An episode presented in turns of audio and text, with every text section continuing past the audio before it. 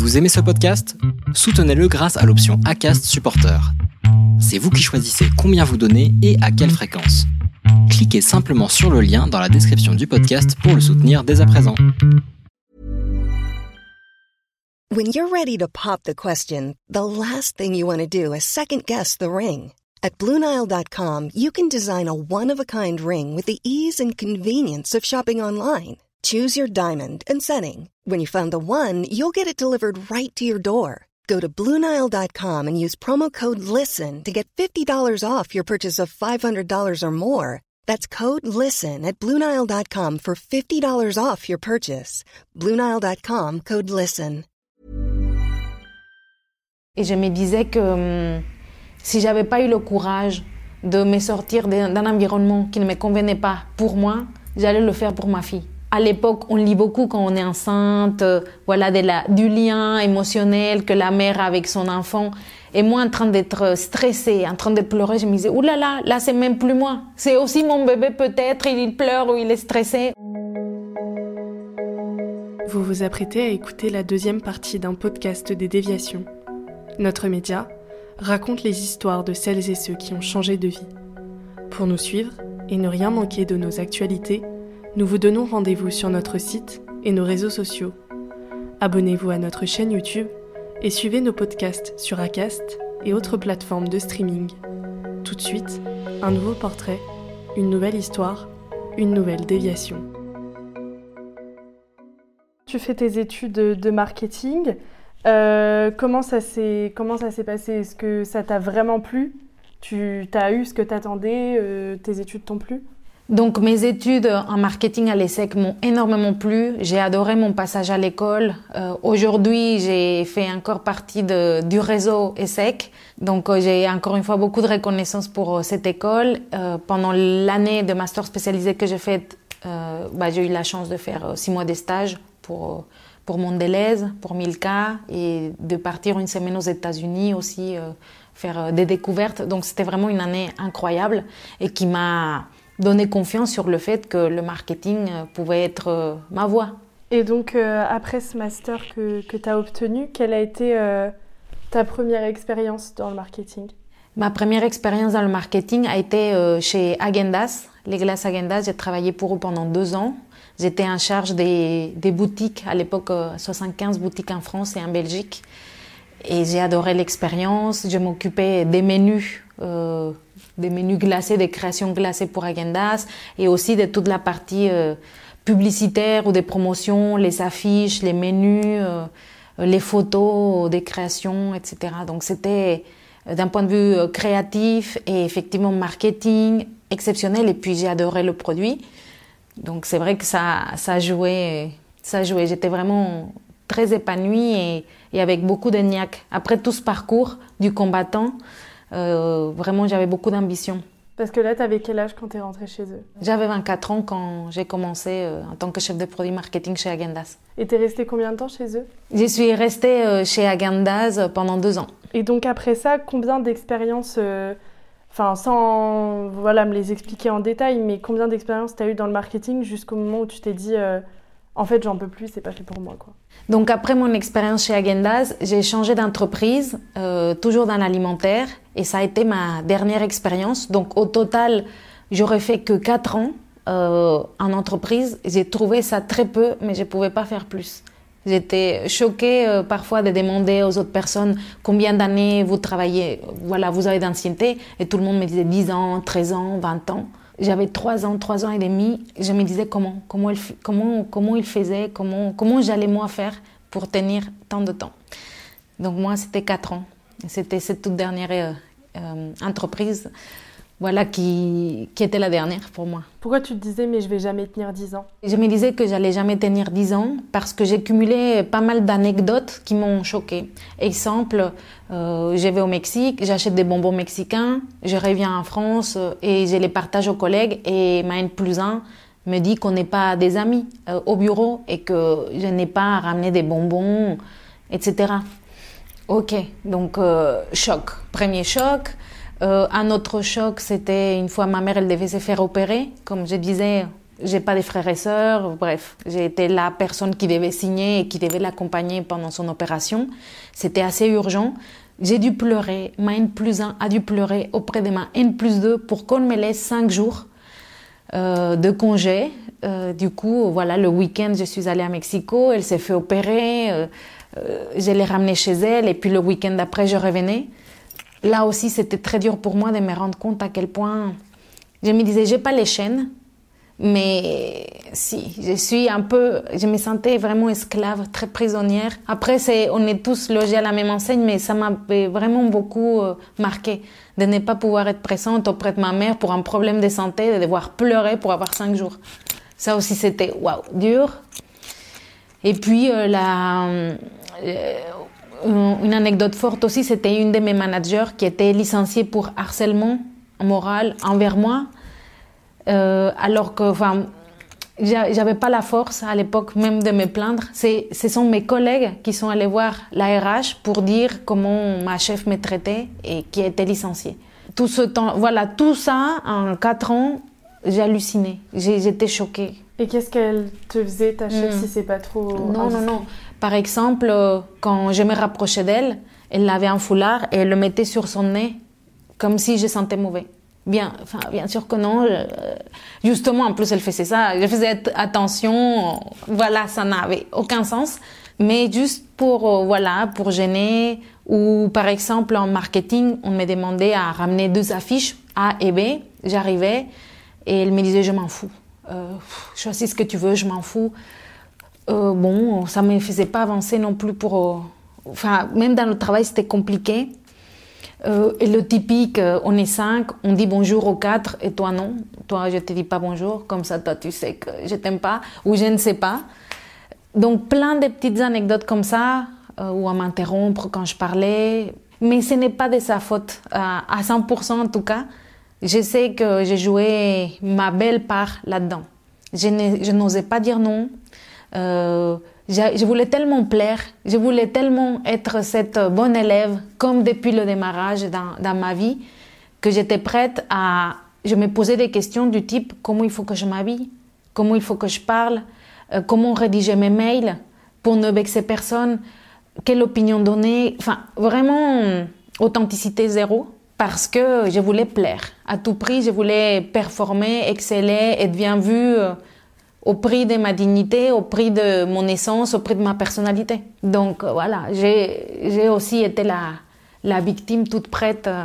T'as jamais eu d'explication de pourquoi est-ce qu'elle t'a pris pour cible, toi spécifiquement? Non, non, la personne qui était dans mon poste avant moi, elle se plaignait aussi de ça.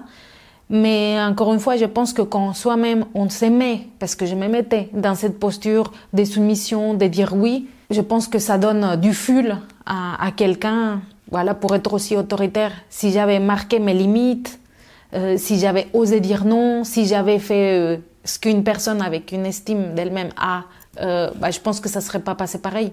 Ou en tout cas, je serais partie plus tôt, par exemple. Donc, j'ai beaucoup alimenté cette relation-là aussi. Et malgré le fait que ta chef se fasse licencier, ça n'a pas amélioré ton expérience dans le marketing? Tu, tu te sentais toujours aussi mal malgré qu'elle soit plus là? Quand elle est partie, je suis restée encore un peu de temps et puis j'ai voulu chercher une augmentation de salaire, principalement. Et c'est pourquoi j'ai changé de- d'entreprise, pour chercher une augmentation de salaire. Et quand j'ai changé, bien sûr que j'avais l'envie que ça fonctionne bien, mais ça ne fonctionnait pas encore bien. Et c'est de là naît ma frustration de me dire, mais j'ai fait tout ce que je peux et c'est pour ça que je me suis beaucoup intéressée au développement personnel parce que j'étais de l'idée que les personnes n'ont pas à changer, que c'est moi qui dois changer, c'est moi qui dois me développer, c'est moi, moi, moi qui dois faire l'effort pour que ça se passe bien. J'y reviendrai après. Tu nous as donné des, anecdotes de pourquoi est-ce que ça allait pas, mais toi, comment tu te sentais? Tu pleurais beaucoup T'avais pas envie d'aller au travail euh, Comment ça se passait dans ta tête? Bah, dans, dans ma tête, pendant que j'étais dans, dans ces quatre années en entreprise, je ne comprenais pas pourquoi ça ne fonctionnait pas. Parce que je me disais, j'ai quand même eu des bourses, j'étais censée être quelqu'un, voilà, euh, qui sait réfléchir. Pourquoi j'arrive pas à avoir des augmentations? Pourquoi au niveau des relations, alors que en dehors du travail ça se passait très bien. J'étais par exemple présidente d'une ONG et les week-ends c'était c'était juste génial, c'était ma bouffée d'oxygène d'être ailleurs. Ça se passait bien. Pourquoi au travail, ce n'était pas simple, ce n'était pas fluide. J'avais l'impression d'être toujours euh, à contre-courant. C'était l'incompréhension totale. J'ai fait du mieux que je pouvais, mais je n'arrivais pas à m'intégrer, je n'arrivais pas à performer comme les autres. Incompréhension totale et, et non, je ne pleurais pas tous les jours, mais quand il y avait des anecdotes, comme celle de ma mère, oui, j'ai pleuré ou j'ai pas pu me rendre pour son opération, ou quand on me faisait des remarques là comme les bonbons, on n'est pas des amis. Euh, non, je pleurais pas, mais j'étais beaucoup choquée. Enfin, il y a pas mal de choses que je ne comprenais pas. Et l'élément déclencheur, ça a été quand tu es tombée enceinte, où tu t'es dit là, il faut que je change de vie. Est-ce que tu peux euh, m'expliquer? Oui, l'élément déclencheur pour moi, c'était la naissance de ma fille parce que j'étais enceinte. Je sortais d'une réunion avec ma manager et, euh, encore une fois, euh, le PowerPoint n'allait pas ou peu importe. Et j'ai commencé à pleurer, je m'étais isolée dans une salle. Je me rappelle de cette salle comme si c'était hier et, je me disais que hum, si j'avais pas eu le courage de me sortir d'un environnement qui ne me convenait pas pour moi, j'allais le faire pour ma fille à l'époque, on lit beaucoup quand on est enceinte, euh, voilà, de la, du lien émotionnel que la mère a avec son enfant. Et moi, en train d'être stressée, en train de pleurer, je me disais, oulala, là là, là c'est même plus moi. C'est aussi mon bébé peut-être, il pleure ou il est stressé, ou hors des questions de faire une fausse couche pour un PowerPoint. Euh, là, c'était la goutte qui a fait déborder le vase et je me suis dit, voilà, si, si j'ai pas eu la force pour moi, c'est sûr que j'ai la force pour ma, pour ma fille. Donc, euh, ça, c'était le, voilà, le, point de non-retour et qui m'a fait envisager la suite de ma carrière autrement. Et c'est là que le coaching m'a paru un bon cadeau à me faire. Je ne voulais pas être coach, mais je me rappelle avoir vu euh, la table des matières que j'allais voir dans la formation de coaching et je me suis dit que je ne pouvais pas mourir en ne sachant pas tout ce qui était là-dedans. La gestion des émotions, la gestion du temps, l'assertivité, euh, bref, plein, plein de sujets qui à l'époque, euh, enfin voilà, j'en avais besoin. Donc, quand j'ai décidé de, faire mon école de coaching, je n'avais pas forcément pour ambition de, vouloir devenir coach. Je voulais apprendre. Apprendre ça, c'était un cadeau un peu cher, 6800 euh, euros que je me suis offert pour pouvoir, euh, pour pouvoir apprendre tout ce, que, tout ce qui, pour moi, n'allait pas dans, dans mon job et qui allait pouvoir m'aider. Et donc, tu apprenais à côté de ton travail? Exactement. Donc, euh, je faisais des téléformations le mardi soir et euh, certains jours de présentiel, vendredi, samedi, dimanche. Donc, j'ai dû poser trois, quatre jours. Donc, personne n'a su que je faisais ça en, parallèle de mon travail. Et puis, j'ai commencé à coacher certaines personnes entre midi et deux ou le soir. Donc, vraiment, j'ai réussi à, à gérer en parallèle et mon job dans le marketing et ma formation en tant que coach et mes premiers clients. Et c'était un peu ta bouffée d'oxygène, euh, ces cours de, coaching quand ça allait pas Et ces cours de coaching, c'était plus qu'une bouffée d'oxygène. Je me sentais enfin euh, comme le poisson qui est vraiment dans l'eau. Je donne souvent cette métaphore d'être le poisson qui essaye de grimper un arbre qui comprend pas pourquoi les chats ils montent si vite, si bien, alors que moi je m'efforçais tellement.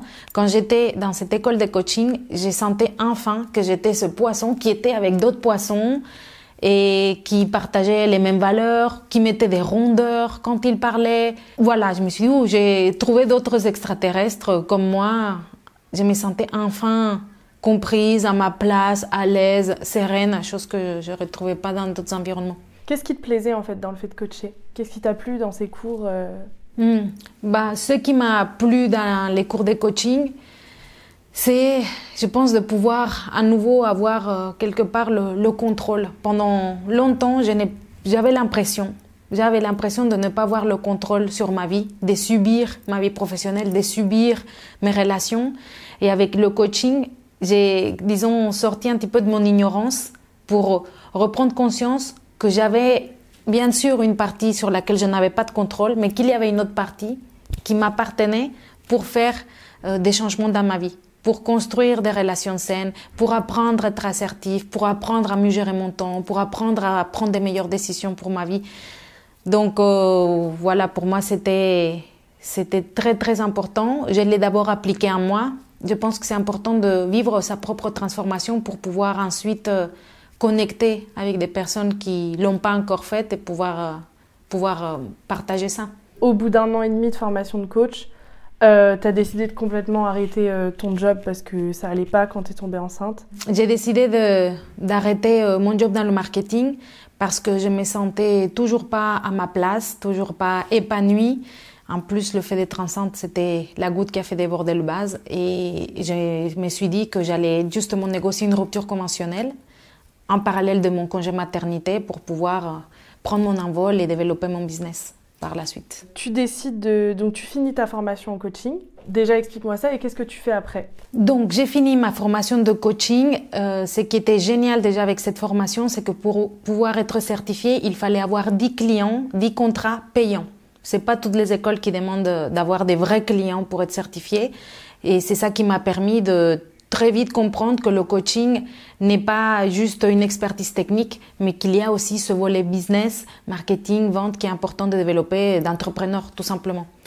Donc ça c'était top et, suite à la fin du coaching, je me suis laissé quand même euh, presque un an pour être à 100% avec ma fille, où je n'ai voilà, c'était une parenthèse enchantée. Je voulais être à 100% avec elle, euh, faire des cours, bébé, euh, maman, yoga, bref. Donc euh, c'était une année comme ça. Et quand elle a eu un an, c'est là où, mon business a vraiment décollé. Je me suis fait accompagner par un, par un mentor en business et que je remercierai jamais assez parce que il m'a permis de voir qu'il est possible de faire ce qu'on aime et, d'avoir le confort de vie et financier que l'on veut en faisant ce qu'on aime. Chose que pour moi c'était impossible. Pour moi, en étant, en ayant un bac plus 7, euh, école d'ingénieur, école de commerce, le fait de me reconvertir en coach, pour moi, ça allait forcément être moins bien d'un point de vue financier, euh, d'un point de vue euh, statut social, j'allais régresser. Donc, pour moi, j'allais régresser dans la société et dans mes revenus. Et finalement, pas du tout. Euh, donc, euh, c'est très important, je pense, de, se faire accompagner d'un point de vue business aussi pour euh, bien vivre de son activité. Tu avais peur de régresser parce que tu avais toujours cette, enfin, cette idée de il faut toujours que je sois la meilleure au plus haut, comme tu as toujours eu tout au long de ta vie, d'être la première de la classe. Pourquoi tu avais cette peur comme ça de, de régresser? Ce qui me faisait le plus peur, c'était d'un point de vue financier. À l'époque, j'avais 4 ans d'ancienneté, je gagnais pratiquement entre 2800 et 3000 euros net, ce qui pour moi était très bien pour 4 ans d'ancienneté. Et je me rappelle avoir fait des calculs en me disant, bon, en tant que coach, il va falloir que je travaille plus de 24 heures par jour pour pouvoir avoir le même revenu. Et ça me posait problème parce que j'avais des projets de liberté financière, d'investissement immobilier. Enfin, j'avais 24 ans, j'avais envie de voyager, de construire une famille, faire des projets qui, qui requièrent de l'argent. Et c'était ça, je pense, ma principale peur. C'est vrai aussi que j'avais peur du regard des autres, de la société, d'autant plus qu'en France, c'est très apprécié euh, ou bien vu euh, d'avoir un diplôme d'ingénieur et en plus avec la double compétence pour avoir également été diplômé d'une école de commerce. Donc, euh, d'un point de vue regard de la société et statut, c'était très bien, alors que être coach, euh, je pense que c'est moins, moins bien vu parce que les études sont plus courtes, parce que beaucoup de personnes ne savent pas ce que c'est être coach, parce qu'il y a peut-être des arnaques. Donc bref, c'est pas le même regard.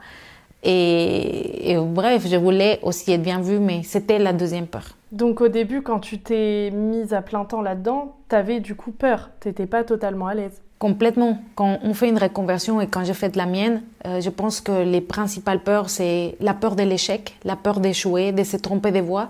Parce que je me disais, à la base, personne m'a mis un pistolet ni pour être ingénieur, ni pour être dans le marketing. Je l'ai décidé. Là, je suis en train de faire un nouveau choix qui me dit que dans trois ans ou cinq ans, rebelote, ça me convient pas. J'ai peur de me tromper encore.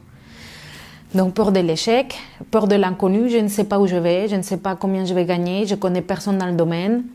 Euh, peur financière, je me disais que j'allais forcément régresser au niveau de mes revenus et peur euh, du regard des autres. Donc oui, des peurs, on en avait. Et tu as retiré ces peurs de ton esprit grâce à ce mentor ou grâce à d'autres choses avec le temps euh? Souvent on me dit c'est très courageux, tu as quitté ce monde pour suivre tes rêves. Ce n'est pas du courage, c'est de la survie quand on arrive à un point de, de euh, changer de voie, d'oser explorer les possibilités, je pense qu'il y a certaines personnes qui pour qui on peut parler, je ne sais pas si, si de courage ou, ou, ils ont assez de force. Dans mon cas, c'était pas ça. J'avais touché le fond de la piscine. Je ne pouvais que remonter. Je ne pouvais que changer. À partir de quand tu t'es dit non mais là c'est bon, je suis à ma place, je sais que je me suis pas trompée? Quand j'ai commencé à voir mes premiers clients, c'est là que les choses sont vraiment devenues concrètes. J'ai commencé à avoir des revenus. Euh, les tâches que je faisais étaient faciles, contrairement à avant où j'avais l'impression d'être à contre-courant, de ne pas être compétente. Là, c'était c'était facile. C'était facile pour moi de voir chez les autres leur potentiel, de transformer aussi leurs limitations, d'avoir des bons résultats. Disons que le puzzle est vraiment rentré dans l'ordre et ça m'a reconforté sur le fait que oui, j'étais vraiment à ma place. Et c'est pas qu'une question de job. Aussi, ce job-là me donnait la liberté, la souplesse que je voulais aussi par rapport à ma vie personnelle. Ce n'est pas juste les tâches en tant que coach qui m'allaient. C'était le style de vie que, que ce métier m'apportait pour ma vie perso aussi. Et quel était euh, ton projet professionnel exactement à ce moment-là? Tu voulais déjà euh, créer un... Parce qu'aujourd'hui, tu es coach, mais tu es responsable d'une société ou tu en as plusieurs. Tu avais déjà ce projet-là en tête à ce moment-là? C'était quoi ton projet euh, quand tu commencé? Quand j'ai commencé, je savais que je voulais travailler dans la reconversion professionnelle. De par mes expériences, je me suis posé la question en quoi je suis le plus légitime et, et qu'est-ce qui me touche le plus émotionnellement. Et clairement, c'était la reconversion professionnelle. Donc très vite, euh, je suis allée dans ce sens et surtout en me spécialisant dans la reconversion des cadres, des ingénieurs, des personnes qui ont fait des, bah, des études en grande école de commerce et d'ingénieurs parce que c'était mon parcours. Donc ça, c'était clair. Maintenant, non, je n'avais pas du tout euh, idée que ça allait se développer comme, comme ça l'a fait. J'ai commencé en étant coach, en one-to-one, -one, en individuel. Et puis très rapidement, j'ai eu besoin d'une équipe justement parce que je me suis dit que je ne voulais travailler plus de 5 heures par jour. Donc très vite, ces 5 heures ont été remplies et j'ai eu besoin d'aide pour garder le même euh, équilibre de vie. Travailler la moitié de la journée et l'autre moitié la passer pour, euh, voilà, dédier à moi, à ma fille, à ma famille. Donc ça aussi, c'était une résolution que je m'étais dite en changeant de métier, puisque là, c'est une activité où je suis libre de décider de mes horaires, bah, je décide que je travaille 5 heures par jour, pas plus. Peut-être que ça me prendra plus de temps de la développer, mais c'est comme ça. Actuellement, où en est ton activité et quels sont tes, tes projets pour l'avenir en tant que coach? Donc aujourd'hui, euh, j'ai la chance d'être coach carrière pour pas mal d'écoles d'ingénieurs et de commerce. Donc euh, finalement, je retourne à là où tout a commencé. Je suis coach carrière de l'INSA, de l'ESSEC, HEC, UniAgro, bref, pas mal d'écoles d'ingénieurs et de commerce. Je donne euh, des conférences euh, pour les diplômés de ces écoles. Je suis également coach euh, certifié de déviation.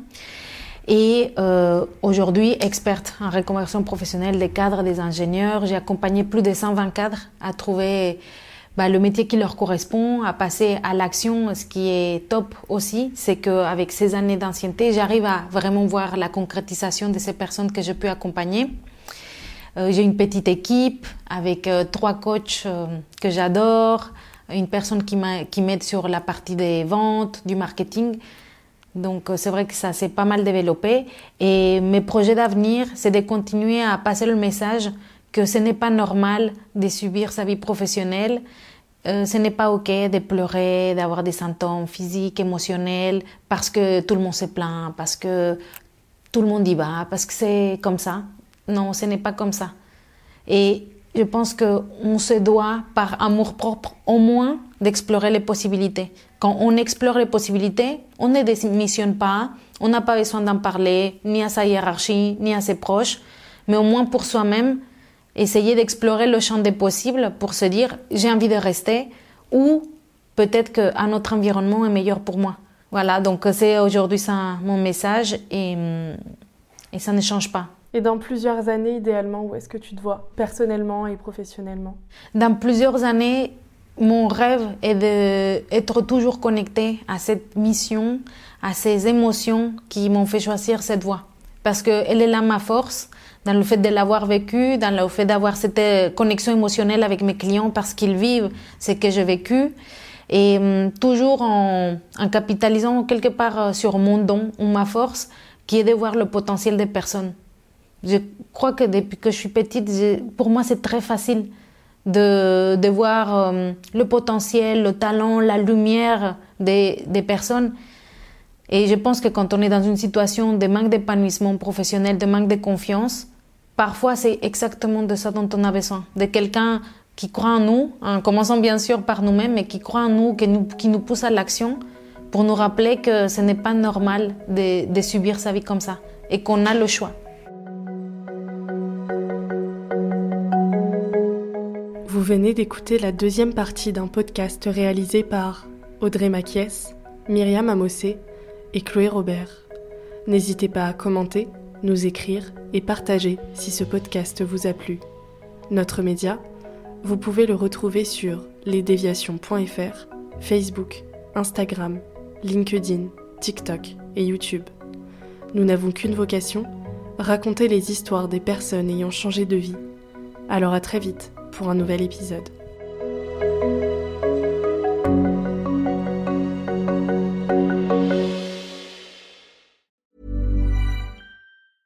Planning for your next trip? Elevate your travel style with Quince. Quince has all the jet setting essentials you'll want for your next getaway, like European linen, premium luggage options, buttery soft Italian leather bags, and so much more. And is all priced at 50 to 80% less than similar brands. Plus, Quince only works with factories that use safe and ethical manufacturing practices. Pack your bags with high-quality essentials you'll be wearing for vacations to come with Quince. Go to quince.com slash pack for free shipping and 365-day returns.